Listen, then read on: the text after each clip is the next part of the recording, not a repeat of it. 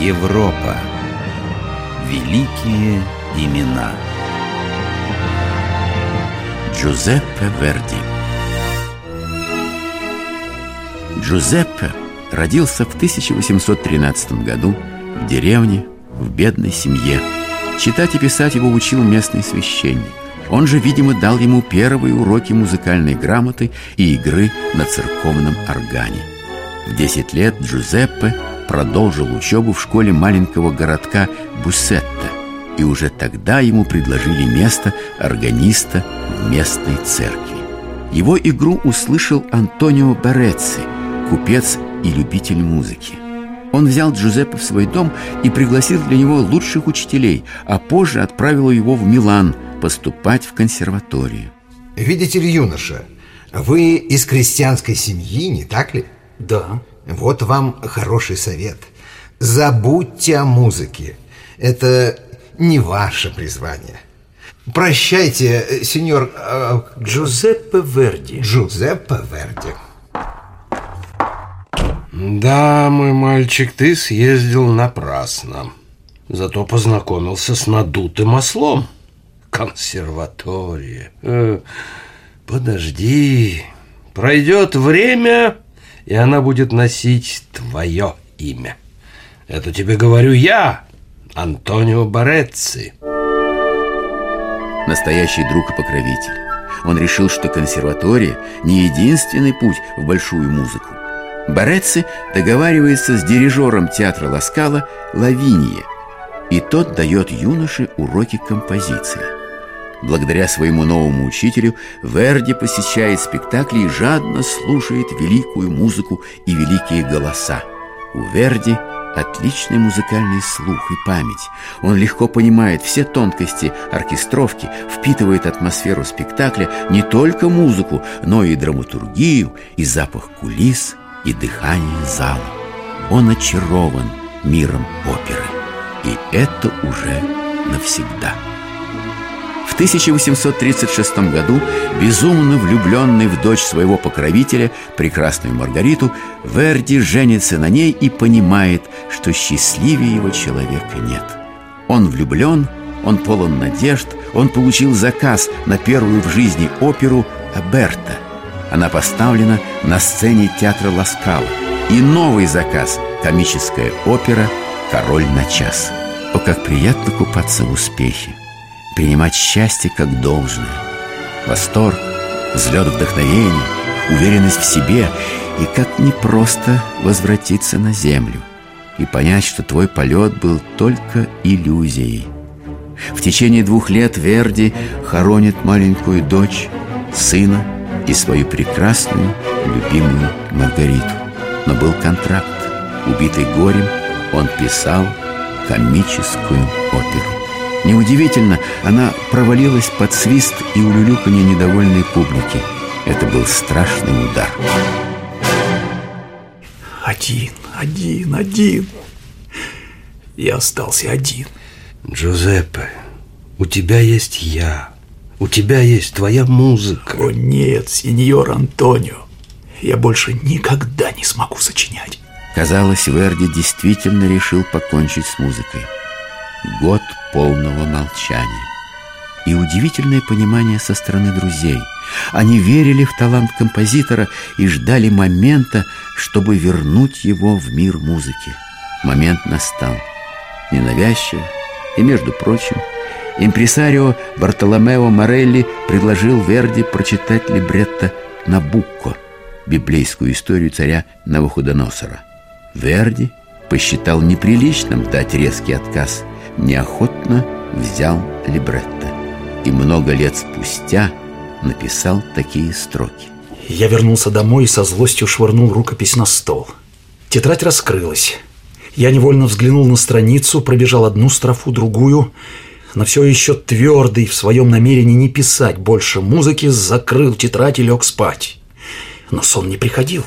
Я поднялся и прочел либретто. Не один, не два, не три раза, а много раз, так что к утру, можно сказать, уже знал либретто наизусть. Драматизм сюжета захватил Верди. История безумного в своем тщеславии царя, новые сюжетные повороты, неожиданные образы героев, а главное, этот далекий мир звучал. Верди берется за Набука, и работа его поглощает. Апатия, чувство безысходности, что мучили его последний год, исчезают, растворяются в музыке. Верди помнит провал короля на час и говорит себе, что прежних ошибок не повторит. Набука станет безупречной оперой и будет иметь подлинный успех. Он знает, Публика не терпит длиннот, действие должно развиваться стремительно, и поэтому требует от автора либретто сокращения и переделок. Либретист Темистокли Солера раздражен и обижен атаками Верди на, казалось бы, идеальное либретто. Но как профессионал вынужден признать, Набука обретает динамику и драматургическую мощь, невиданные на оперных сценах Италии. Премьера состоялась 1842 году. Это был фантастический успех, сделавший Верди знаменитым, а друзей, спасших его в период отчаяния, по-настоящему счастливыми Антонио Борецци, Бартоломео Морелли, Ворчина Солеро и, конечно, Джузеппину Стрепони. Я поздравляю тебя, Верди! Я горжусь тобой! Я люблю тебя! Она очаровала Верди сначала своим голосом, ясным, чистым и прозрачным. С 18 лет она блистала на оперных сценах Италии, но в тяжелое для композитора время открылась ему как человек, умеющий тонко чувствовать, сопереживать, терпеть. Она прекрасно разбиралась в музыке, знала несколько языков, много читала. Специально для нее Верди написал в Набуко партию «Абигайль», и с момента премьеры они уже были неразлучны. Джозепина окрылила вашего медведя. И теперь за ним не угнаться. За ним не надо гнаться, сеньор Солера. Ему надо внимать. 13 опер за 9 лет. И каждая триумф. Да, да. Но вы ослеплены. Ваш любимец еще под влиянием. Что вы хотите сказать? Беллини, Доницетти, он во власти их традиций. Ах так! Так, так. Ну а что, по-вашему, Макбет? Это чье влияние? А Ну отвечайте, чье? О, о, вижу, вы рассверепели. Согласен. Макбет уникален. Признайте, сеньор, рождается новая итальянская опера. Признайте, или я не налью вам больше вина. Да, она рождается. И роженицу зовут Медведь Верди. О, слушайте, Солера, я не знал, что вы так тонко чувствуете музыку. Верди уже не умещался в границах Италии. Он шагал по Европе. В 1851 году появляется «Риголетто», в основе которой была пьеса Виктора Гюго. Опера, которая по сей день считается непревзойденной. Через два года «Трубадур» и «Травиата», навсегда вошедший в мировой оперный репертуар. Верди потеснил героические темы, традиционные для жанра. Его персонажи – простые люди, люди с улицы. Ему мало передать через музыку их чувства. Он умудряется прорисовать их характеры.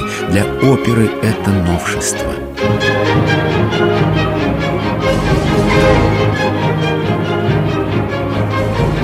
1848 году, не в силах оставаться равнодушным к народным восстаниям в Италии, создает революционный гимн «Звучит труба». Годом позже в Риме исполняется его патриотическая опера «Битва при Линьяно». 26 опер оставил Верди потомкам.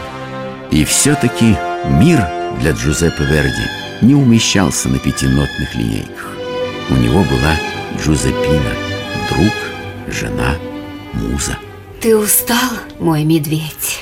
Не от работы. Я знаю. От собственной славы. Увы, иногда она тянет не к роялю, а прочь от него. Это можно поправить.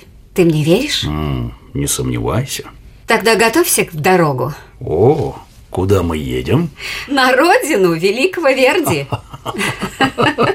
Они уехали жить на ферму Сант-Агата, недалеко от города Буссетта. Это место до конца жизни стало резиденцией Верди и Джузепины.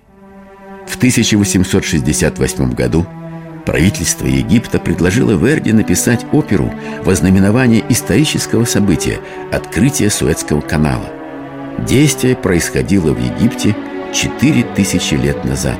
Сначала Верди отказался, но, поразмыслив над либретто, вдруг обнаружил в египетской древности все, что его восхищало в жизни – верность долгу, жертвенность любви, ненависть ко всякому рабству. И Аида, рабыня, но полная свободы духа.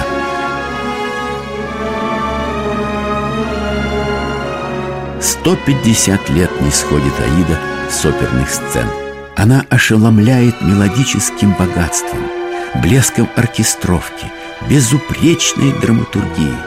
В Аиду композитор вложил не только мастерство и весь свой талант, он выдохнул в эту музыку себя целиком. Эмоции, мысли, надежды. И такая отдача надолго обессилила Верди. После Аиды он более десяти лет не мог взяться за новую оперу. Десять лет, мальчик мой. Десять лет молчания. Это пугает. Добрый мой Антонио, музыка — это звуки, разделенные паузами. Я понимаю, понимаю. Ты достиг вершин, почет, ордена. Ну, Ты член парламента. На всем этом мягко сидеть, не так ли? да, да как ты смеешь? Сеньор Барецци, не будьте строги. Надежда есть. С роялем он общается чаще, чем со мной. Да? И что же это будет? Если не возражаете, Отелло.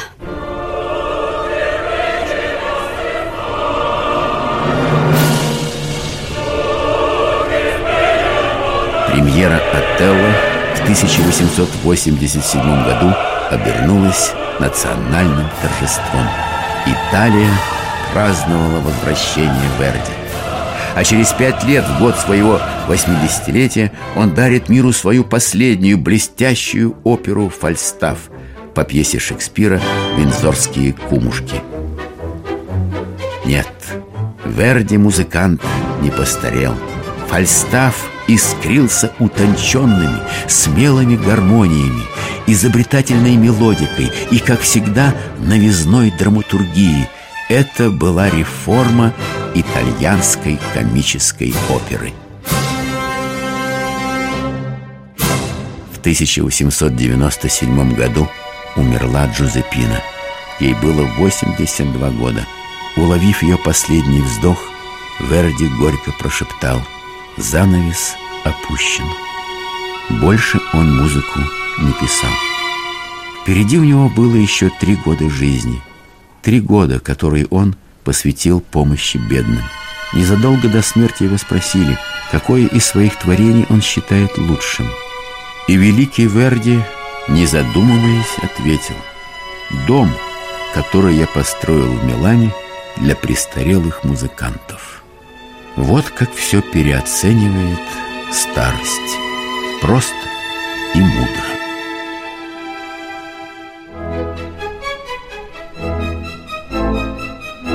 Двадцать седьмого января 1901 года Джузеппе Верди не стало.